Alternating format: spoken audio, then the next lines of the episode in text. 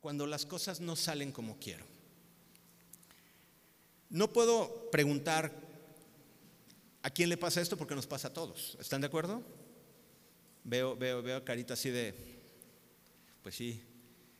Eh, y fíjense que cuando las cosas no salen como nosotros queremos, son eh, de alguna manera, son estímulos que nos desaniman, son pequeños golpes que, que muchas veces no entendemos, pero lo más maravilloso en todo esto es que cuando nos metemos en la palabra del Señor es cuando empezamos a entender por qué es que las cosas no salen como queremos. Y cuando las cosas no salen como queremos, lo primero que tenemos que entender es que no, no es del todo malo. No es del todo malo. Y lo vamos a ver. Y lo vamos a entender. Y eso nos va a traer paz. Vamos a estudiar tres aspectos. Eh, yo sé que hay unos cuantos más, pero vamos a estudiar principalmente tres aspectos por los cuales las cosas no nos salen como queremos. Y, y bueno, una de las razones por las que muchos llegan al conocimiento de Cristo y después de un tiempo dan vuelta atrás es la decepción. Porque las cosas no salen conforme a la expectativa que tenían. Ustedes conocen la palabra, muchos son los llamados, pero pocos los escogidos. Eh, y esas son palabras de Jesús. Jesucristo mismo lo declara y Jesucristo dice es que muchos son los que serán llamados. Y muchos que llegan a las iglesias son llamados, pero pocos son los escogidos. Tú dices, volteas ahorita y dices, ay caray, ¿quién de aquí será? ¿Acaso soy yo maestro? Cuando, cuando decía que uno le traicionaría, no, pero es otro tema. Pero si nos ponemos a ver, cuando yo entendí esto, fue muy duro para mi corazón, porque me lo dijeron cuando yo estaba en un grupo de jóvenes. Y decían, es que muchos son los llamados y pocos los escogidos. Dice, y no todos se irán con el Señor. Y yo dije, Señor, ¿qué onda en tu corazón? ¿Por qué esta palabra tan dura? ¿No? ¿Por qué? Y es que con el paso del tiempo el Señor me va diciendo, no, es que no depende de mí. Depende del que escucha. Entonces, si tú te preguntas, ¿acaso soy yo el que me voy a salvar? De entrada, cuando lo preguntaste, ya es una buena señal, porque tienes preocupación, porque tienes un anhelo de salvación en tu vida. La gente se decepciona cuando ve actitudes, cuando el Señor no contesta, cuando en la iglesia empiezas en tu primer amor y ves que todo es maravilloso, pero de repente, mm, déjame decirte, los que se juntan en una congregación, no todos son perfectos. ¿O sí que hay perfectos? Empezando por mí, no. O sea, no. Entonces tú llegas en el Señor y empiezas a ver a todos y te das cuenta que hay dos, tres que dices, ay, no que son cristianos y, te empieza a desanimar porque tú tenías una expectativa del cristianismo donde, ay, todos somos hermanos y todos nos amamos y nos abrazamos y crecemos en Dios, pero de repente te das cuenta que no todos los hermanos, bueno, tienen la misma madurez Muchos tienen arraigada su carne, su carácter, su forma de ser y siguen y seguimos cometiendo errores. Y entonces, muchas veces de lo primero que nos, nos decepciona es eso, es a veces las actitudes de las personas o que a veces le pediste algo al Señor y no te contestó. Y dices, bueno Señor, entonces ¿dónde estás? Y yo sé que son preguntas que te has hecho, claro que te has hecho. Y me las he hecho, y, no solamente una vez, sino todas las veces. Muchos se dan vuelta atrás por la decepción, porque las cosas no salen como lo esperaban. En Mateo 13, 22, si vamos estudiando la palabra del Señor, eh, déjame te explico el contexto antes de leerlo, vamos a dejarlo, bueno, vamos a ponerlo al ratito. Está hablando la, palabra, la parábola del sembrador. Y fíjate bien, dice Jesús en la parábola que fueron sembradas cuántas semillas, ¿lo recuerdas? ¿Alguien me puede decir con su mano cuántas semillas fueron, eh, eh, aventó el sembrador? Cuatro semillas. Una cayó junto al camino, uno cayó junto a espinos, otro en pedregales y otro cayó en buena tierra. Y fíjate, lo está diciendo Jesús. La semilla a todos ustedes muchachos es enviada. Cuando se expone la palabra del Señor, cada vez que tú estás escuchando la palabra del Señor es una oportunidad que Dios te está dando de meter su evangelio, su enseñanza, su vida en tu vida. Pero no todas las semillas caen en buena tierra. Y lo dice la palabra del Señor, porque dice que aquella que cayó junto al camino vinieron las aves y se las llevaron. Y, las que cayeron eh, entre pedregales, dice que, la raíz no fue profunda y entonces se secó. Pero vamos a leer en el, en el, en el 13:22, dice, el que fue sembrado entre espinos, este es el que oye la palabra, pero el afán de este siglo y el engaño de las riquezas ahogan la palabra y la hace infructuosa. El que fue sembrado entre espinos es el que oye la palabra. ¿Cuántos oyen la palabra del Señor? ¿Y qué pasa? Tú escuchas la palabra del Señor, pero ¿dónde están tus ojos? En el afán de este siglo. ¿Cuál es el afán de este siglo? ¿Qué es lo que el mundo todo el tiempo te encuentras eh, en, los, en los anuncios de las redes, en los comerciales de la televisión? En, ¿Qué es lo que te están vendiendo? Siempre es aspiracional, siempre es motivacional, siempre te venden felicidad por medio de un coche, te venden felicidad por medio de una ropa, por medio de una marca, por medio de, una actitud, por medio de... Y el mundo siempre te va a estar vendiendo aquello con lo que considera que va a ser feliz. Pero eso es el afán de este siglo. La gente, tú la ves, ¿y para qué vive la gente que no conoce al Señor? Pues quizás para obtener más, quizás para tener eh, deleites y placeres y pasársela bien. Y al otro fin de semana lo mismo, y lo mismo, y lo mismo, y lo mismo, y satisfacen los deseos de su vida, pero realmente su interior no es. Eh, eh, el espíritu que, en el cual el Señor quiere habitar, ese nunca es suplido, ese nunca es llenado ese hueco. Dice, y el engaño de las riquezas ahogan la palabra. ¿Por qué le llama el engaño de las riquezas? A ver, yo te quiero hacer una pregunta. ¿Todos los millonarios son felices?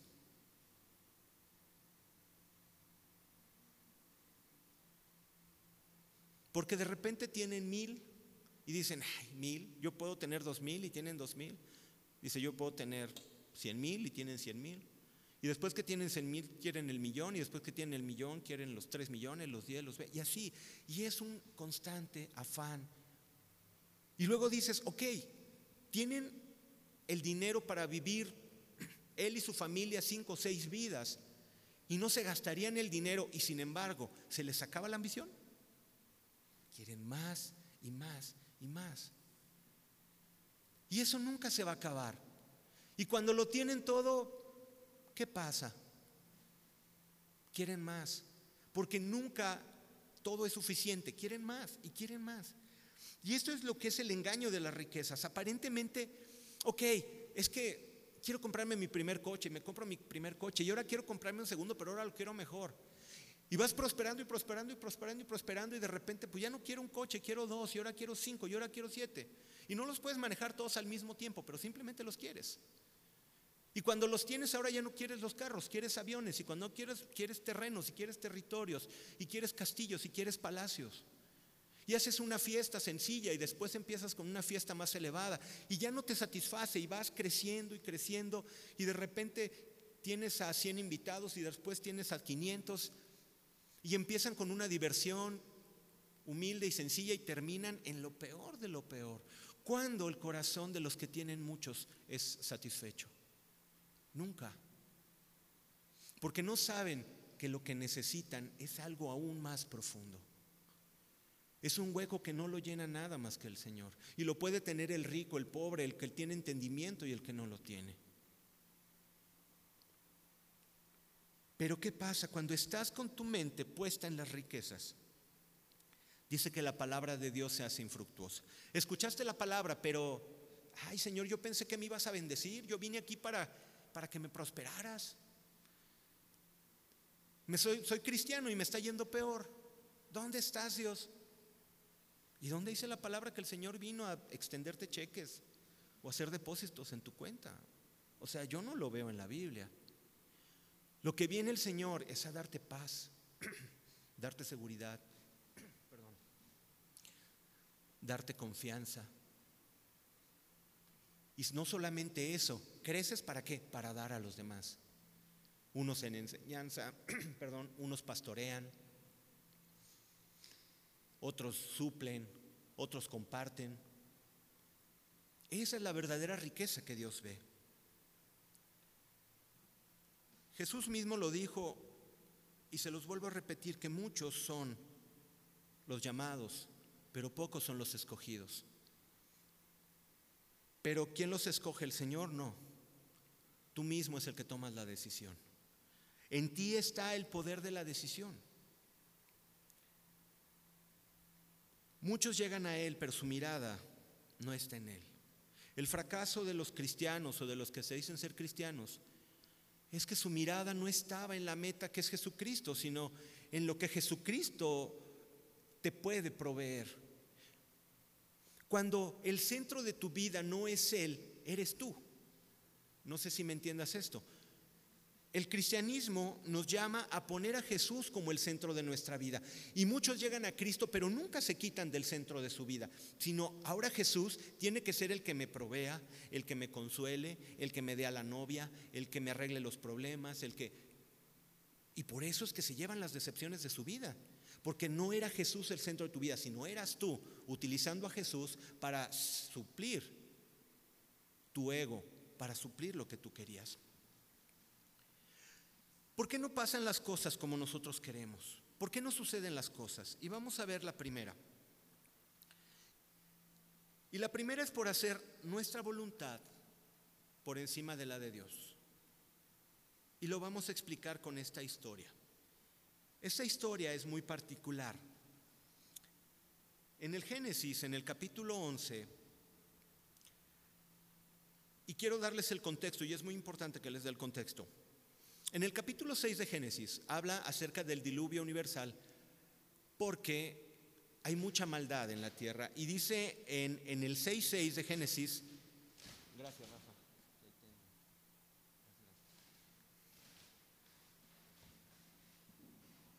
Gracias. Dice en el 6.6 de Génesis que el pensamiento del corazón de ellos era de continuo solamente el mal. Dios había hecho al hombre y ellos su pensamiento era de continuo solamente el mal. Y véase el símil con estos tiempos. Hablaba con, Luis eh, hace, cuando llegamos y nos decía pues de, los grupos que hay allá en el en el pueblo donde él vive. Y digo, es increíble el ingenio que tienen para hacer la maldad. Cuando tienen una manera de extorsionar, buscan otra. Y cuando ya no tienen, buscan otra. Y tienen un ingenio para cómo extorsionar, cómo robar, cómo... Y, bueno, eso hablamos de la gente que se declara mala, pero ¿qué tal con aquellos que se dicen ser buenos, ¿no? Que se dicen ser dirigentes y son igual de sustractores de lo que no les pertenece. Haz de cuenta que está hablando de los tiempos de Génesis 6.6, que era de continuo solamente el mal. El Señor dice, muy tristemente, dice en el 6.6 que se arrepiente, digo en el 7, que se arrepiente de haber hecho al hombre. Y cuando mira en tu corazón y en el corazón del hombre solamente es ignorar a Dios y solamente buscar el ego del hombre y la maldad y, solamente satisfacerse, Dios le duele en su corazón y así lo dice su palabra, que Dios le dolió en su corazón haber hecho al hombre. Pero yo siempre se lo he dicho, me, me saca la lágrima en el, en el 8, porque dice, pero Noé halló gracia delante de los ojos de Dios. Y déjame decirte una cosa, tú que estás aquí puedes ser uno o eres uno por el cual Dios dijo, y hallé gracia en y puedes decir tu nombre. Y por esa gracia Dios todavía está aguantando su juicio, porque quiere que muchos todavía vengan al conocimiento de Él. Pero la maldad sigue creciendo, como dice en Lucas 21, en Mateo 24. La maldad sigue creciendo, como en los tiempos de Noé.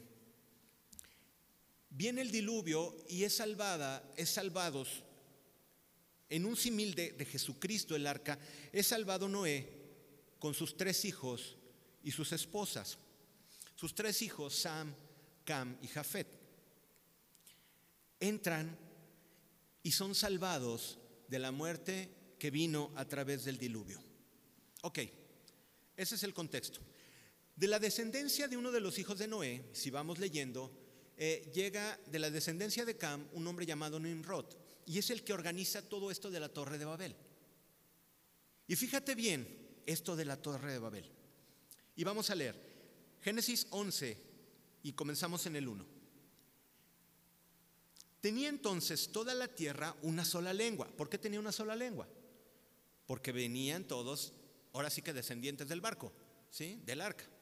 O sea, no había muchas lenguas, sino solamente habían descendido una sola familia. Entonces dice que todos los hombres en aquel entonces tenían una sola lengua y unas mismas palabras.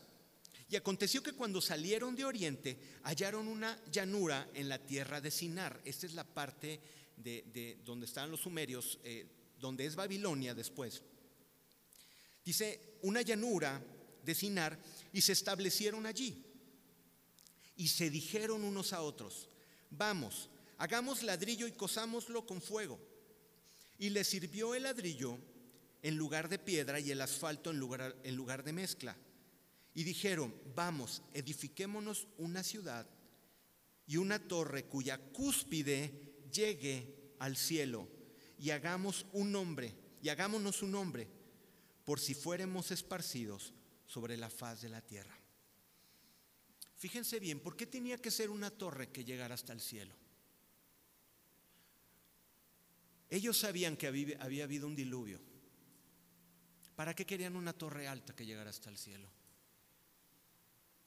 Porque como muchos hombres creen que pueden engañar a Dios y hacer a su manera su torre de Babel para huir del juicio de Dios. Y estos hombres dijeron, no, si Dios nos manda un diluvio, hacemos una torre más alta y nadie muere. ¿Y cuántos de nosotros tenemos esa actitud? ¿A poco no el hombre en estos tiempos está construyendo su torre de Babel? Donde ahorita, como dice el Salmo 2, están queriendo romper las cuerdas con Dios y todo lo que se llame Dios están queriendo hacerlo a un lado. Y cada vez va a ser más constante que en ningún medio escuches la palabra Dios, mucho menos Jesús, ya no es feliz Navidad, ahora son felices fiestas. Y empiezan a tratar de borrar el nombre de Dios. Y el hombre empieza a hacer en estos tiempos su torre de Babel, tratando de pensar que por sí mismo se van a salvar. Y me encanta porque, porque están diciendo, cosamos ladrillos y, hagámonos una torre que llegue hasta el cielo, por si viene un diluvio, miren, Dios no nos hace nada. ¿Por qué hacían ladrillos? Eh, es la región de, Babilonia, entre, entre, el Tigris y el Éufrates, un poquito más al costado. Y ahí no hay piedra. En, en, la, eh, en, la, cultura sumeria, que es de las primeras culturas en el mundo, se han encontrado unas torres muy parecidas a lo que describía la Biblia o, o lo que pensaba como una torre de Babel se le llaman los sigurats, que son unas torres que van subiendo en forma de espiral. De hecho, hay una, eh, inscripción en una piedra que habla acerca de las, de, las, de las piedras más antiguas que hablan acerca del diluvio universal. ¿no? Y ahí se ve, se ve el barquito y se ve el agua, ¿no? Es impresionante. Cómo hace más de eh, dos mil años, tres mil años, ¿no? Ya se escribía acerca de lo que la Biblia dice. Hay que mencionar dos datos importantes. Una, había pasado el diluvio universal, por eso una torre que llegara al cielo. ¿Símbolo de qué? De unidad humana. Pero sobre todo, que desafiaba a Dios. A veces la actitud de nosotros, muchachos, así es. A veces nuestra actitud con Dios es desafiante a Dios. Señor, no te necesito. ¿Para qué? Yo lo tengo todo, yo lo puedo todo.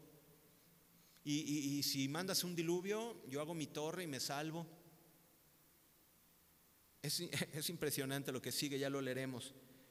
Me saca una sonrisa pues por, por, por cómo es Dios, ¿no? Pero preocupémonos si tenemos esa actitud. ¿Por qué las cosas no pasan como queremos? Porque muchas veces Dios no está en lo que queremos. Lo que quieres está conforme a la voluntad de Dios. No levanten la mano, pero si yo les preguntara, ¿cuántos quisieran tener unos 10 millones de pesos? Y su cara de, no, no, yo no, Padre, yo soy humilde, soy el más humilde que todos, ah, sobre todo, ¿ah? soy el más humilde de toda esta bola. Yo sé que muchos dijeron, 10 millones, ah, no, muchos dijeron, no, sí me servirían, ¿no? Pongo un negocio, hago esto y esto. Es la verdad, ¿no? ¿Y desearlo es malo? No, es humano.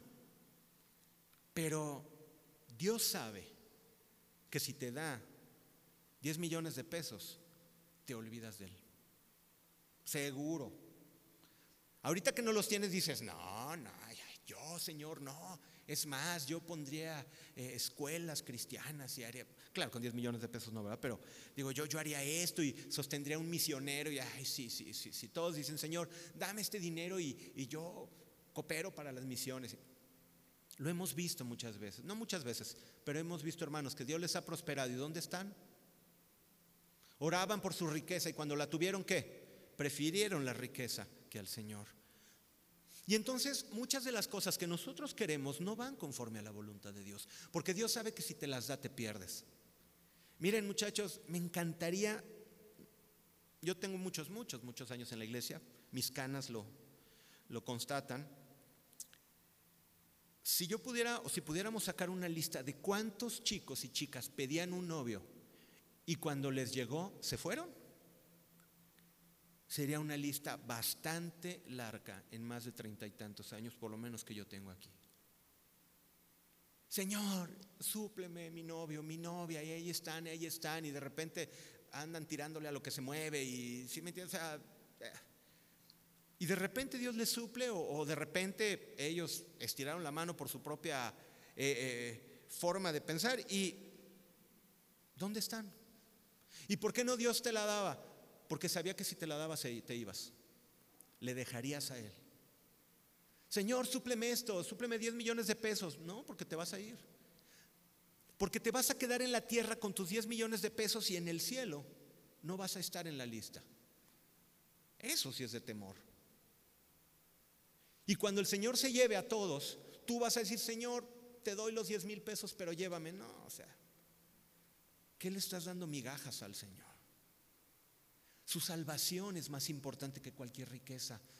Su palabra, su amor, su restauración es mayor que cualquier riqueza.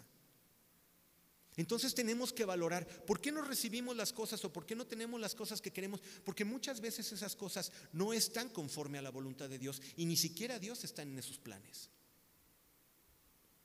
Y aquí los que construían la torre de Babel querían hacerse un nombre para ellos mismos. Querían decir, ah, miren esta torre para glorificar al hombre. Ellos conocían la historia del arca. Ellos sabían que habían sido rescatados. Y tú sabes que has sido rescatado de la condenación eterna. Y es la misma historia del, del arca.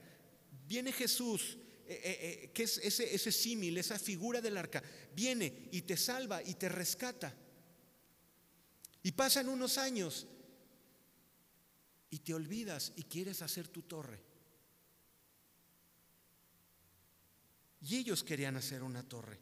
Conocían la historia, pero se habían olvidado de Dios.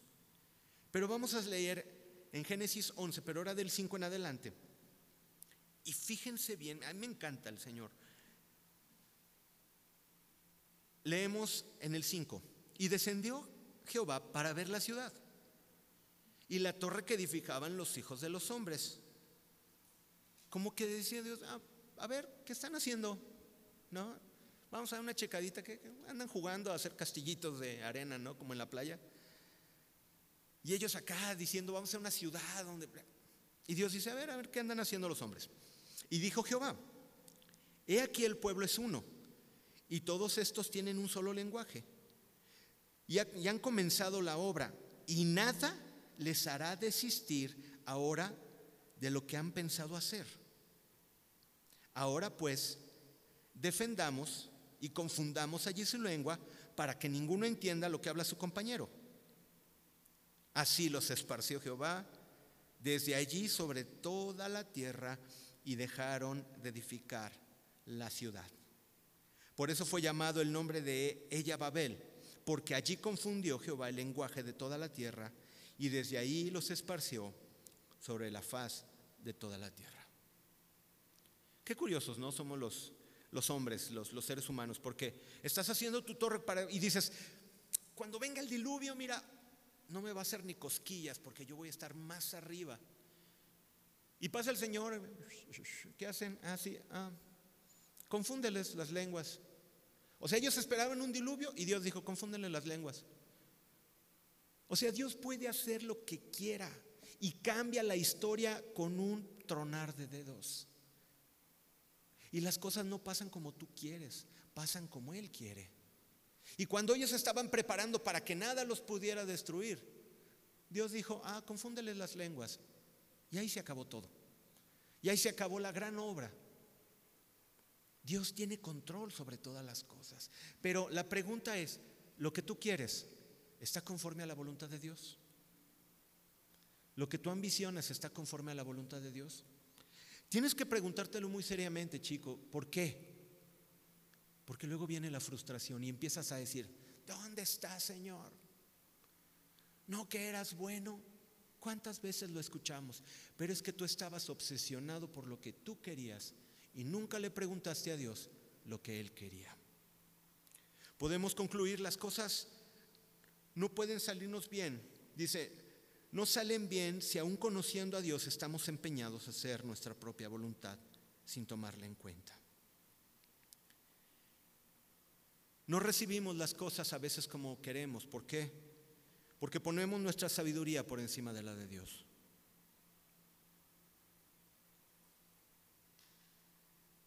Vamos al punto número dos.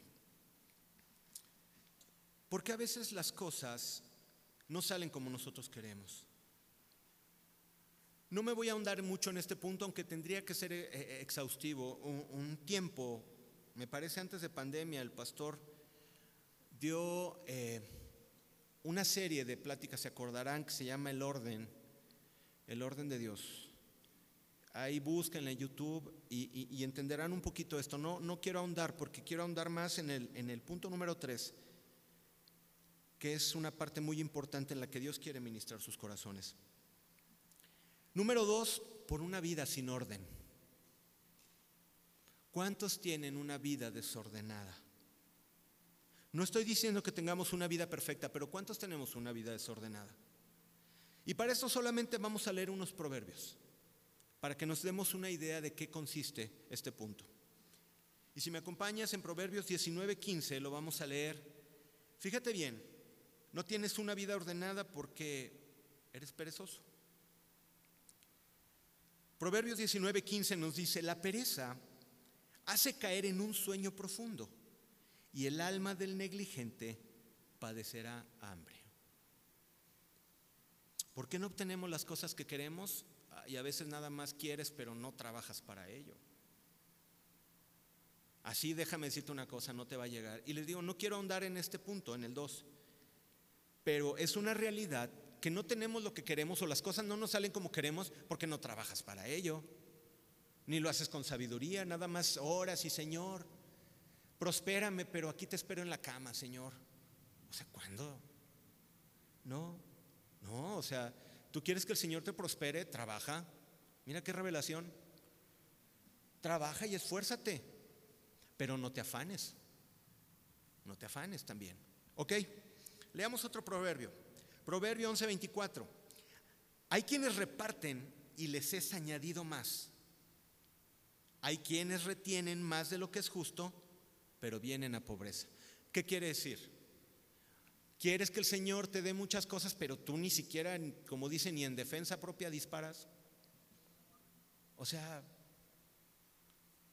¿cómo quieres recoger si no siembras? Dice la palabra del Señor que al que le da al pobre a Dios le presta y Él se lo devolverá multiplicado. A veces eres codo, codo, codo, ¿no? Avaro, avaro. Y claro, aquí el proverbio lo dice, o sea, hay quienes reparten y les es añadido más. Yo les platicaba de la vida de un hermano y, lo tengo en mi corazón ese recuerdo y esa enseñanza. Era un señor que Dios lo prosperaba un chorro, pero así, o sea, y era tan sencillo. Son de las gentes que yo admiro.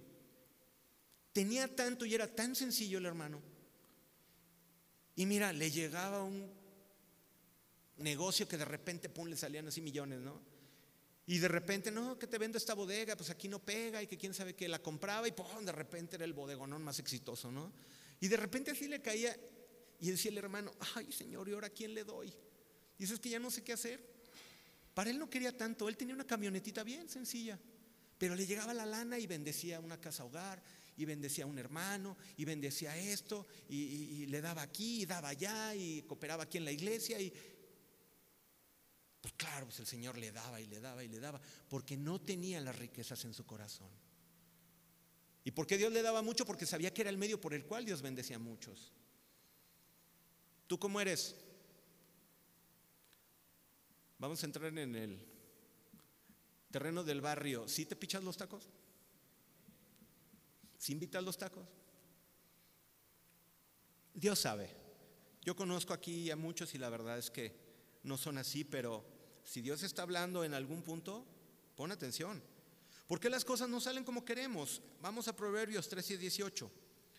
Dice, pobreza y vergüenza tendrá el que menosprecia el consejo, mas el que guarda la corrección recibirá honra. ¿Qué proverbio tan enriquecedor este? Dice, pobreza y vergüenza tendrá el que menosprecia el consejo. ¿Por qué las cosas no te salen como quieres? ¿Por qué siempre es un constante tropezar y tropezar y tropezar? Porque vienen, se te dice el consejo, pero como no, es como yo quiero, ahí vas otra vez.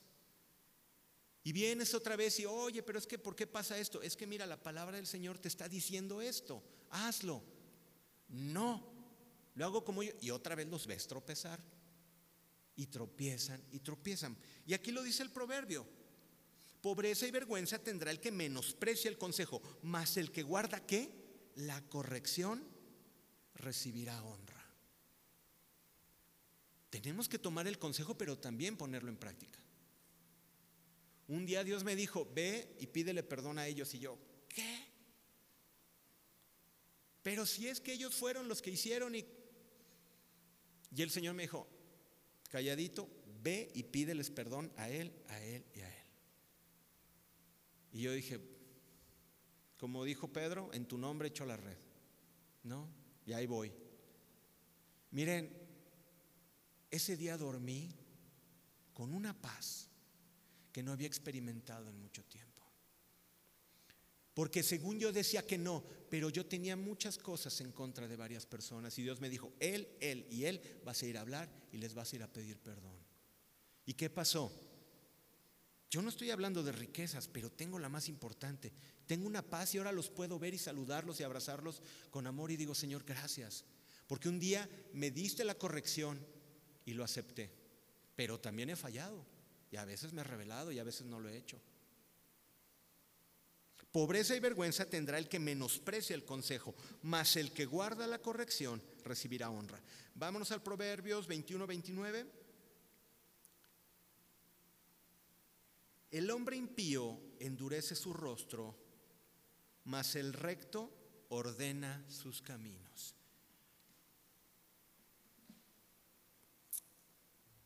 Posiblemente tú tengas en tu vida cosas que tengas que arreglar y tú lo sabes. Y en el momento que te lo digo, yo sé que te está pasando por la cabeza algo que tienes que poner en cuentas. Puede ser algo que no has pagado y que debes. Tienes quizás la mala costumbre de endeudarte con la tarjeta. Quizás no has perdonado. Y el Señor te dice, perdona para que seas libre y no has perdonado. O no has ido a pedirle perdón. Tienes una relación rota que no has arreglado en mucho tiempo. El Señor no puede obrar. Y no hay bendición cuando no hacemos las cosas en rectitud. ¿Por qué las cosas no pasan como yo quiero? Porque quizás hay algo en tu vida que no has ordenado y tienes que ponerle orden a esa parte en tu vida. ¿Eres negligente? ¿Eres perezoso? ¿Eres codo? ¿Eres mentiroso? ¿Eres atrabancado? No sé. Si hay cosas que hay que poner orden en tu vida, pon orden en tu vida. ¿Por qué no recibimos o por qué no tenemos las cosas o no salen las cosas como queremos? Porque no tenemos orden en nuestra vida. ¿Ya tienes el rostro de la persona a la cual hay que ir a pedir perdón? No quiero voltear. Porque si veo risitas, ¿eh? Porque veo así unos así de, híjole, me quiero escapar, Señor, pero no puedo. Tres, y quiero ahondar en este tema, aunque son pocos minutos, pero quiero ahondar en este tema, muchachos. ¿Por qué las cosas no pasan como quiero? ¿Por qué las cosas no suceden como yo quiero? Y la tercera, y es muy importante, muchas veces no es, no es cosa tuya, es un propósito de Dios. Y es una de las cosas que nos pueden traer la más grande paz a nuestro corazón. El saber que las cosas que nos pasan es porque tienen un propósito de Dios en tu vida. Y es una realidad. Dios no se equivoca. Dice la palabra que Dios es perfecto en todos sus caminos. Dice la palabra que Él es tu Padre y que el Padre quiere las mejores cosas para ti. Él cuando hace algo en tu vida, no creas que está diciendo, ay, este día le voy a hacer la maldad, a ver, a ver cuánto aguanta. No, ay, a ver, a ver si, si muy, muy cristiano. O sea, ¿te imaginas a Dios con esa actitud? Ay, lo voy a probar para, a ver cómo nos divertimos, ¿no? Siempre que Dios permite que pase algo en tu vida es porque tiene un propósito. Y hay un propósito para hacerte crecer, un propósito para que te parezcas más a Jesús. Entonces a veces cuando las cosas no pasan como queremos, quizás lo más prudente es preguntarnos, Señor, ¿qué es lo que me quieres enseñar? Y miren, yo tengo muchísimos años en el Evangelio, en el Señor, y hay cosas que no han llegado a mi vida y que quiero. Pero cada vez voy entendiendo que no importa. El tiempo que sea necesario, Señor, está probando mi paciencia. Y no tengo prisa. Les voy a ser honesto. Hace unos años esto lo diría chillando. ¿Por qué, Señor? Y acá, Padre, Heavenly Father, o sea, está en inglés. Pero ahora no. Ahora le doy gracias. Como la canción lo dice, por lo que me das y por lo que no me das. ¿Cuántos tenemos la capacidad de, hacer esa frase vida en nuestra vida? Ay, se canta bien fácil por lo que me das y lo que no me das. Ah, Señor. A ver, díselo al Señor de frente en tu cuarto a solas y dile, Señor, te doy gracias por lo que me das, pero también por lo que no me das. Por lo que ha llegado a mi vida y por lo que no ha llegado. Y miren, de alguien que si de plano no tenía nada de culpa, vamos a leer rápidamente, y de hecho lo resumí, un, fragmento de la historia de Job. Quizás tú te preguntas y dices, yo he buscado hacer lo correcto y aún así no me salen las cosas. Lee el Salmo 73 de Asaf y Asaf estaba amargadísimo porque veía la prosperidad de los malos y él seguía en el hoyo. ¿No? Pero dice, pero hasta que entré en el santuario de Dios, conocí el fin de ellos. Dice, pero cuando entendí esto, duro trabajo fue para mí. Y déjenme decirle, ese versículo es vida en mi vida. Ha sido muy difícil entenderlo. Hay hermanos que de repente les dicen, espera, y dicen, ah, sí. digo, ¿cómo tienen estos brothers tanta fe? Ay, ve y perdona. Ah, sí, y van y perdonan. Y hay unos que nos cuesta. ¿Cuánto nos cuesta? ¿Yo soy el único? ¿Quién qué vergüenza? Hay quienes nos cuestan más las cosas. Fíjate bien, a veces buscamos hacer lo correcto o hemos buscado hacer la voluntad de Dios y a veces pasan cosas difíciles y malas o no llegan las cosas que queremos. Es muy cierto, pero déjame decirte una cosa, es de las cosas más comunes dentro de la vida de un cristiano. O sea, lo que te pasa a ti, me pasa a mí, nos pasan a todos. Y todos le batallamos por lo mismo y no empieces acá a tirarte al drama, a decir, Señor, te has olvidado de mí, porque si no seríamos todos. Porque a todos nos pasa, a veces no tenemos las cosas que queremos o no suceden las cosas que queremos, pero ¿quién dice que lo que queremos es lo que Él quiere? Y esa es la parte que tenemos que cambiar. Y tenemos que cambiar la perspectiva y tenemos que cambiar la manera y la forma de ver las cosas. Y aquí es cuando viene la paz a nuestra vida. Dios sabe perfectamente de lo que tienes necesidad, de lo que has llorado, de lo que no ha llegado a tu vida. Dios lo sabe. Dios lo conoce. Y en muchos y en la mayoría les llegará, pero llegará en su tiempo. Es como el que ahora, Señor, hazme paciente, pero ya. ¿Sí me cachan la expresión? Hay cosas que no van a llegar hasta que realmente no tengan que pasar. Tú quieres, eh, ay, esta flor es bien hermosa, pero es todavía un botón, déjala abro. ¿Qué va a pasar? Se va a despedazar. Y va a quedar toda horrible y toda destruida y tú quieres que venga el amor a tu vida, pero tú dices, ay, ahí está esa muchacha, luego, luego, sobres, ¿no? Señor, en tu nombre, echo la red, o sea, hasta eso salimos bien bíblicos, ¿verdad? Y, Señor, eh, eh, caerán a su lado mil y diez mil a su diestra, pero ella no la tocarán. Son buenos para agarrar los versículos, ¿no? Ay, les di ideas, ¿verdad? No, esas no son oraciones válidas, es cotorreo. Pero ves una chica y el Señor te dice, no, espérate, todavía no están listos. Bueno, el Señor eso dice, que lo escuches, créeme que es lo más difícil ver. Uno les dice, espérense, llévensela con calma, aguarden. Y no, tú vas y abrir la flor. ¿Y qué pasa? Dolor, dolor, dolor. Y aquí lo hemos visto muchas veces. Ahora, ¿les condenamos? No, Simplemente Dios da otra oportunidad de que a la que sigue, bueno, hagámoslo bien. No, porque Dios es bueno y su misericordia es nueva cada mañana y es para siempre. Pero hagamos las cosas correctas. Yo también estaba igual. Yo tenía, ¿qué? 30. No sé si es mucho o poco, pero yo así ya me sentía como que estaba aprendiendo cómo forrar Biblias, ¿no?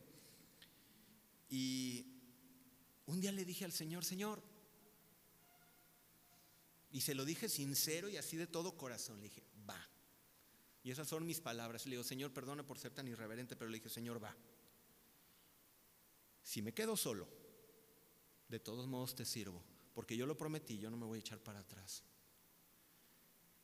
Y si me quedo solo, Señor, estoy dispuesto. Y créeme que lo decía así con, pero con la lagrimita acá. ¿Has visto la lagrimita que te sale cuando tu cara dice una cosa, pero la lagrimita te delata? Ah, pues así estaba yo. Y le dije, Señor, va. Si me quedo solo, de todos modos te sirvo porque yo lo prometí. Y no tardó mucho y de repente, bueno, Dios abrió las ventanas de los cielos, se apiadó de mí, no de ella, pero sí se apiadó de mí.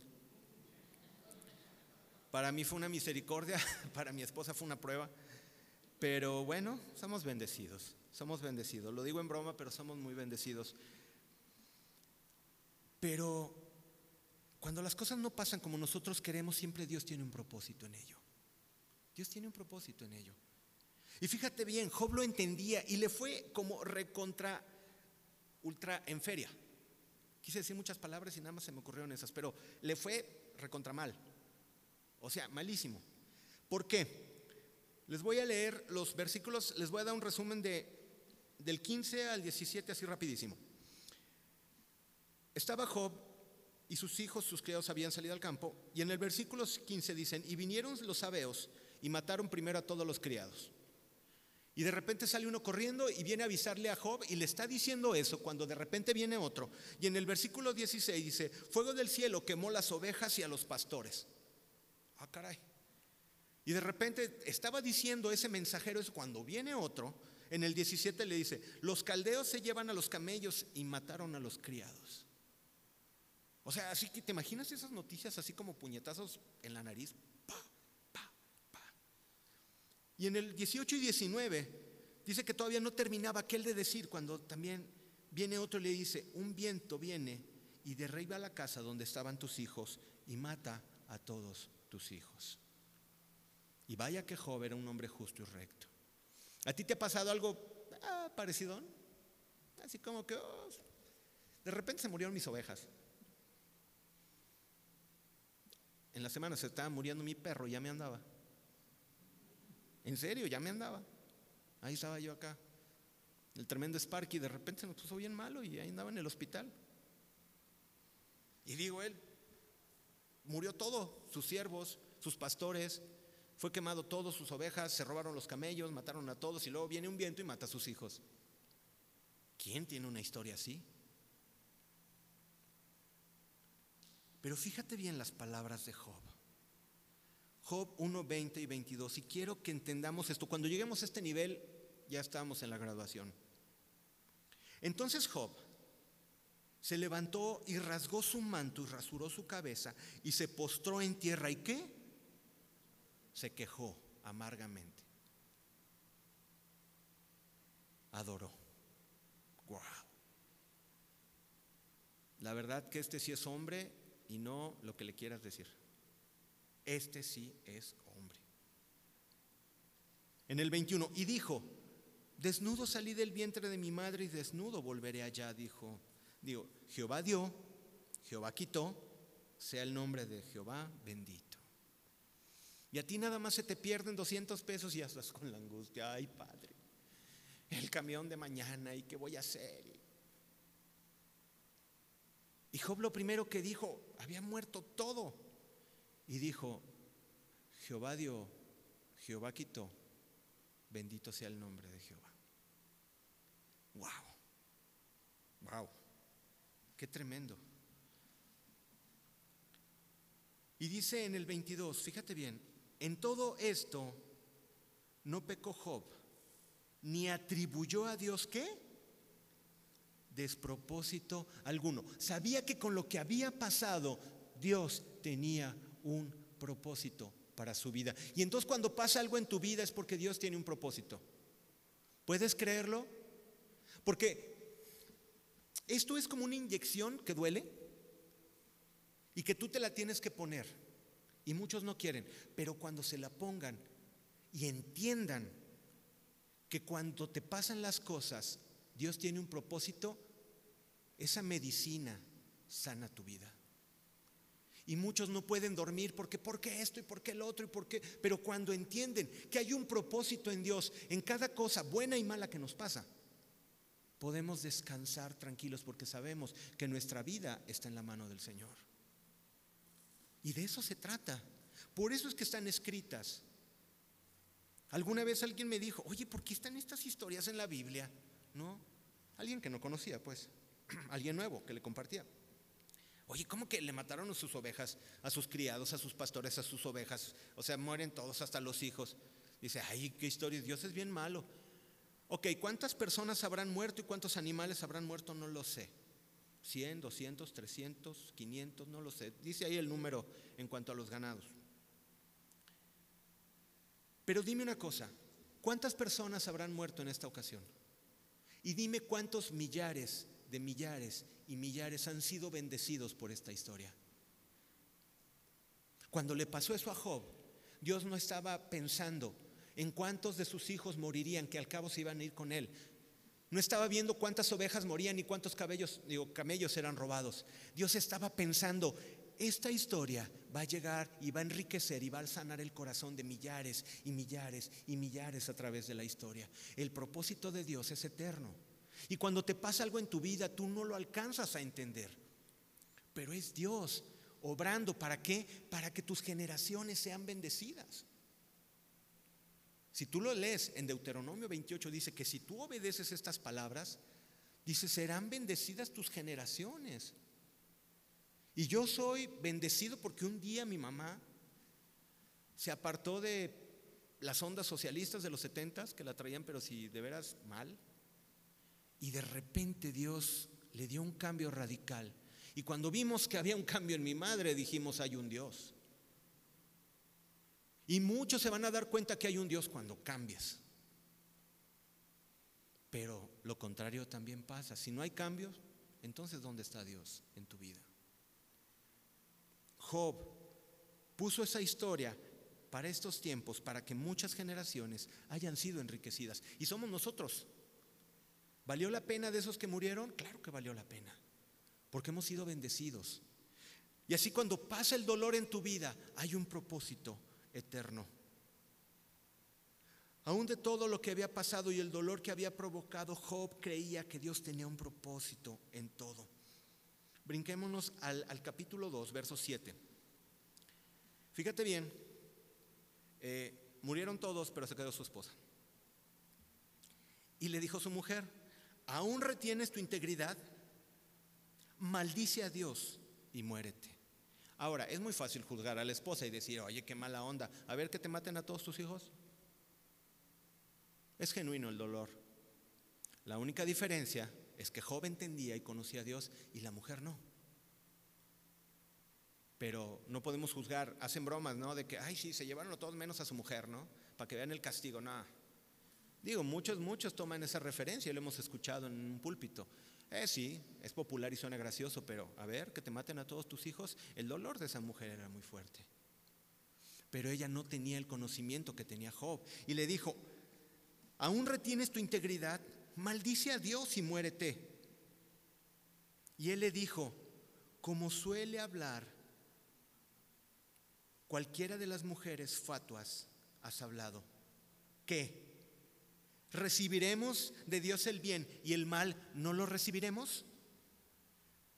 En todo esto no pecó Job con sus labios. ¡Wow!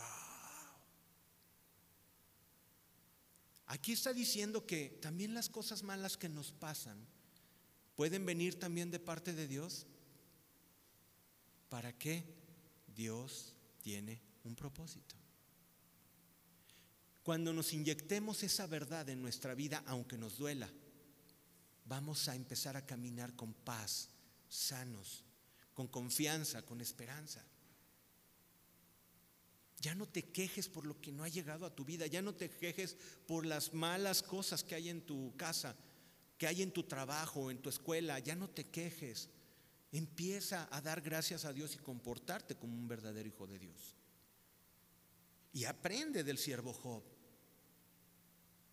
que aún en lugar de maldecir, bendijo a Dios. ¿No recibiremos de parte de Dios el mal? ¿Por qué pensamos que la vida en Cristo es una vida sin problemas? ¿Quién nos comentó? ¿Quién nos dijo eso? ¿No lo dijo Jesús?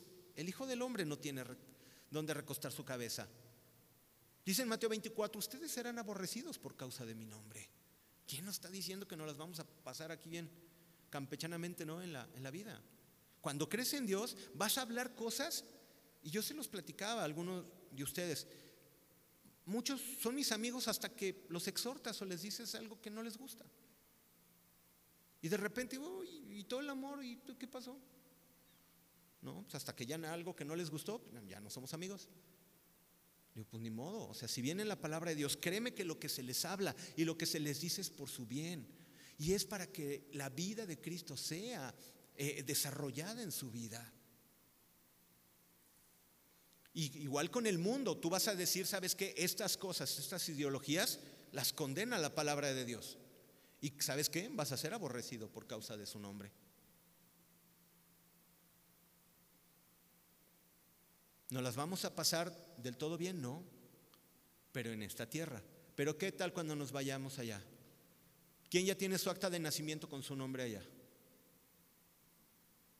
Yo no sé, pero ahí en el libro tengo una duda y siempre lo he pensado y se lo he dicho al Señor, pero no sé si estas palabras ociosas las conteste, pero le digo, ¿sí sabían cómo me llamo ustedes? No, ¿verdad? Yo soy José Rodrigo, oh, revelación. Yo soy José Rodrigo. Mi esposa supo que me llamaba José cuando estábamos firmando en el registro civil. Ay, perdón, señor, la comunicación. Pero como todo mundo desde históricamente me dice Roy, pues piensan que así me llamo, pero les digo una cosa, también se lo digo al Señor y dice, es mi duda, Señor, ¿cómo va a venir mi nombre allá? Bueno, dice que tendremos un nombre nuevo, pero digo, ay, el Señor me diría Roy. Tú dices, ay, Roy, ¿por qué te desvías con esto? No, es que yo me gozo en que en esta vida yo voy a tener problemas y voy a tener cosas que no me van a salir bien, pero yo ya me estoy gozando allá arriba. Y yo no sé si me voy a llamar Roy o no allá, pero voy a estar allá arriba. La invitación es que dejen de ver las cosas malas que no les salen aquí y empiecen a ver, como dice en Colosenses 3.1, eh, eh, poner las miradas en las cosas de arriba y no en las de la tierra. Empieza a gozarte de la vida que Dios te va a dar después de esta. ¿Y qué pasa? La vida aquí en la tierra te cambia. Y de eso se trata. Tenemos que empezar a ver cuando las cosas no nos salen como queremos, ¿por qué es? Si es nuestra culpa, cambiemos. Pero si es un propósito de Dios, démosle gracias al Señor. ¿Cuál fue el propósito de Dios? Job dijo en Job 42:5, de oídas te había oído, mas ahora mis ojos te ven. Era bueno, era noble, era justo, y sin embargo él mismo le decía, yo antes solamente de oídas te oía, pero ahora mis ojos te ven. Wow. Sea la situación que sea, Dios cumplirá su propósito en sus hijos. Romanos 8:28 lo conocemos de memoria y sabemos, pero fíjate bien, leámoslo como tiene que ser. Y sabemos que a los que aman a Dios, todas las cosas les ayudan a bien. Esto es, a los que conforme a su propósito son llamados. Como cristianos no, pudimos, no podemos huir de las cosas malas que nos suceden, porque a través de ellas Dios trabaja en nosotros y nos moldea. Ya no te quejes de lo mal que te salen las cosas. Si es por tu culpa, corrígelas. Pero si le estás echando ganas y las cosas no se dan como tú quieres, alaba a Dios. Glorifica a Dios como a Job. Y formándose yo creo en la promesa que dice en el Salmo 37.4, deleítate a sí mismo en el Señor y Él te concederá las peticiones de tu corazón. Confía en Él y Él hará. Ponte de pie.